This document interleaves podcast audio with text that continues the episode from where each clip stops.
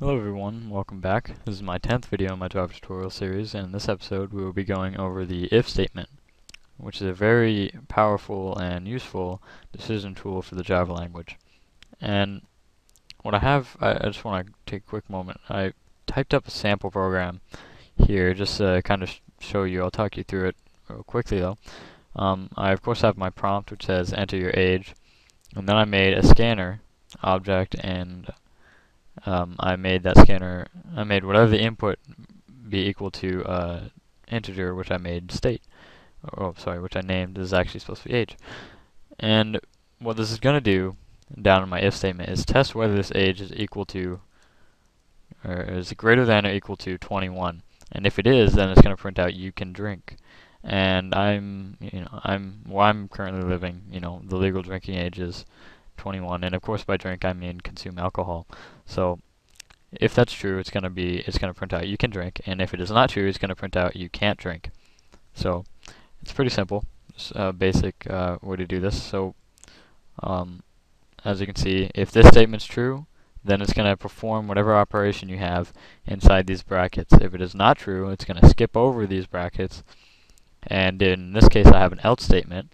So it's going to print out you can't drink. And what an else statement does is it's going to, it's this statement's going to run if this statement is false. But um, what I could have done here is simply leave off the else statement, which would have just skipped over this entirely. But what that would have done is it wouldn't have allowed, it wouldn't have printed anything. It just simply would have skipped over that all. And yeah, so I'm not um, hopefully you guys can understand that. I'm not going to print it out, and, or I'm not going to compile it or anything. I'm trying to make this quick, but, you know, I'll get to the next thing now. Um, so the next thing I'm going to do, I'm going to rewrite this a little bit, and it's going to be equal to state. I'm to make this state, and what this is going to be is it's going to be, I'm going to make this, uh, well, uh, this, I will go over this really briefly, is this sorry, this equal equal sign right here is testing whether or not this value is true to this value. But that only, the equal equal operator only applies if you're testing numerical values or like booleans. It does not apply to a string. However, there is a way to do it with a string. And I'll, I'll just type this program up right here. So we're going to do string state equals next input. State equals, and here. This is where I'm going to type in how to I'll show you how to do it. So it's you're going to put the statement that you want to test, which in this case is state, and then we're going to put dot equals, and that's pretty simple. And then you're going to have parameters, and inside your parameters, this is the value that you're going to test it, uh, test whether or not the statement is true. And in this put, I'll put, uh, in this, I don't know, um, I'll use Hawaii, I guess. I like Hawaii, that's a cool place. So if state is equal to um, sorry, I left out system dot in. Oh, my bad. So if state is equal to Hawaii, then it's going to print out. Sorry, I, I guess we don't want to print this out, but it's like, you know, cool. You live in Hawaii. I spelled cool wrong. That's that's nice. But you know, so that's how you're going to do uh, a string. It's pretty much the same thing, but you know, it's um, you gotta do equals. But there is another way, because you might be thinking right now, um, if you're inputting a string, you could put Hawaii all lowercase, you put could put Hawaii all uppercase, or you could do what I did and put an uppercase and a lowercase. So the way to do, um, the way to have Java ignore whether the value that you input is uppercase, lowercase, or whatever, is you're going to put state dot equals dot ignore case. And so um, the I is going and ignore is going to be capitalized, and the C is going to be capitalized, and uh, E is going to be lowercase and everything. So if state is equal to Hawaii, no matter what, no matter whether that is uppercase or lowercase, then it's going to print out, cool, you live in Hawaii.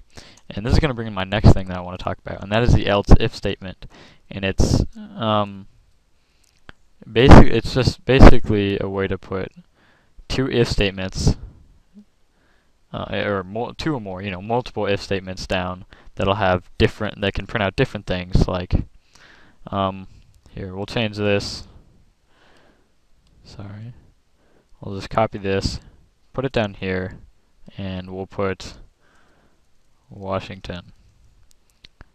And then we'll take this,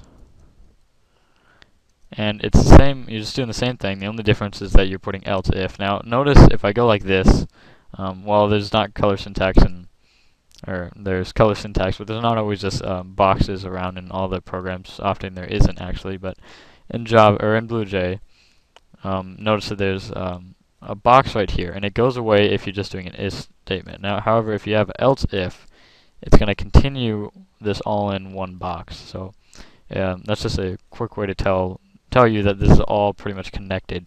This is all underneath this one original uh, if statement. And type in Washington.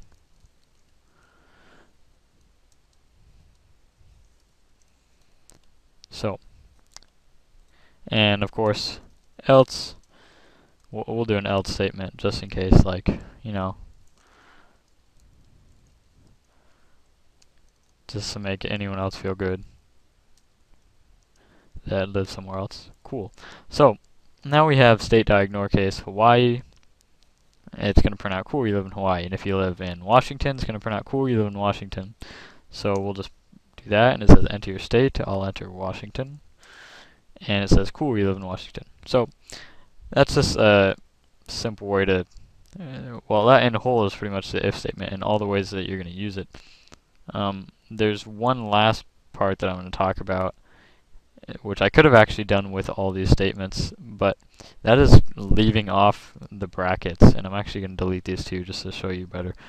But if if you're using an if statement ever and you only use one line of code after this initial uh, the initial line of the if statement, you don't need to put brackets necessarily. Uh, it you know it it can save some space, and uh, some people think it looks nicer I generally put them just in case I ever feel that I may go back and uh, put something else in. You know, that way I don't have to do this whole thing that has to do with reformatting and everything. But you know, it kind of makes it easier just to put brackets. But if you like to, if you know that that's the only thing you're going to use in that code, then go ahead and go without brackets, because this is actually a, a cool. I mean, I don't know. It's one of the little things in Java that makes it pretty cool.